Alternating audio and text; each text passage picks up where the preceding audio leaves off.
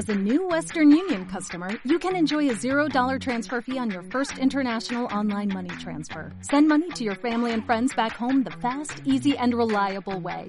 Visit western union dot com or download our app today to get started, and your first transfer fee is on us. F X gains apply, not available for credit cards and transfers to Cuba. Services offered by Western Union Financial Services, Incorporated, and M L S nine zero six nine eight three, or Western Union International Services, L L C, and M L S nine zero six nine eight five. El año pasado hablamos sobre el Krampus y cómo algunos mitos pintan más siniestra la Navidad de lo que realmente nos damos cuenta. Y esta vez hablaremos de otras tres criaturas que pueden llegar a aparecer en este veinticinco de diciembre. El gato de Yule. El gato de Yule es descrito en la actualidad como un gato gigante el cual ronda por los campos buscando gente a la cual comer, en específico aquellos a los que no le regalaron ropa nueva para Navidad. Al igual que el Krampus, el gato de Yule nació desde hace muchos siglos, con la finalidad de alentar buen comportamiento y hacer que la gente o niños terminen sus trabajos antes de las fechas de Navidad, porque es cuando él sale a cazar. Si termina su trabajo, será recompensado con ropa. Su primera mención registrada data del siglo diecinueve. También se llega a decir que la leyenda fue creada para incentivar a los niños a compartir su ropa con gente menos afortunada para que se pudieran proteger del gato de Yule. Como vemos, una lección que quieren darle a los niños de que se porten bien o un gato gigante se los va a comer. Grilla. En el siglo trece había ciertos rumores sobre una extraña criatura que habitaba en las montañas de Islandia, conocida como Grilla. La historia dice que Grilla, la cual es un ogro o un troll, baja de las montañas para buscar a niños que se portaron mal en Navidad, para comérselos, o en algunos casos llevárselos para siempre. Claro, la historia ha tenido muchas variaciones a lo largo del tiempo. Una de ellas dice que su oído es tan bueno que puede escuchar a los niños que se portan mal todo el año, no solo en fechas decembrinas. Eventualmente a esta criatura se le fue relacionado con otros mitos, incluso forma parte de las mismas criaturas que el gato de Yule.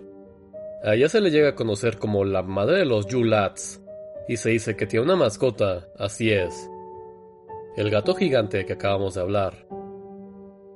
Grilla tendría trece hijos, los cuales se supone que durante trece días antes de Navidad empiezan a aparecer uno cada noche. Cada noche los niños les ponen los zapatos para recibir regalos, en caso de que sean bien portados. De lo contrario, harán alguna travesura, ya sea a ti, en tu casa, o robar cosas, ya sean de tu propiedad o de tu familia.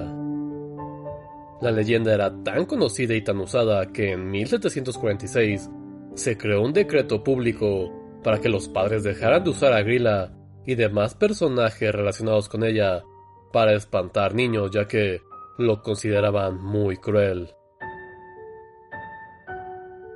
Olentzero. A diferencia de las otras dos criaturas de las que hemos hablado hoy, Olentzero es el equivalente de Santa Claus, Papá Noel, para el País Vasco. Olentzero es descrito como un hombre adulto, grueso, con una boina y una pipa, el cual cada veinticuatro de diciembre baja de las montañas para calentarse con el fuego que dejan las familias esos días en sus casas. También se pasea por las calles para entregarle regalos a los niños más pequeños. La mayoría de las historias sobre este personaje lo muestran como alguien bonachón, de buenas intenciones. Sin embargo, en el siglo dieciocho se empezó a contar otra variación de esta historia, que decía que en realidad Olentzero iba con una hoz para revisar y cortarle la cabeza a los niños que no estuvieran dormidos en la noche del veinticuatro de diciembre. Aún así, se le recuerda más bien como alguien amable, y se sigue usando su figura para algunos festivales en Euskadi, al igual que contar con canciones en su honor.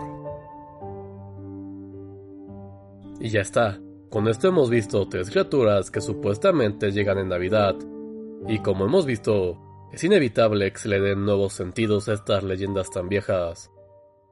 lo cual puede hacer que las festividades se hagan un poco más interesantes. Si es que amas el terror y quieres compartir el espíritu navideño con otro enfoque.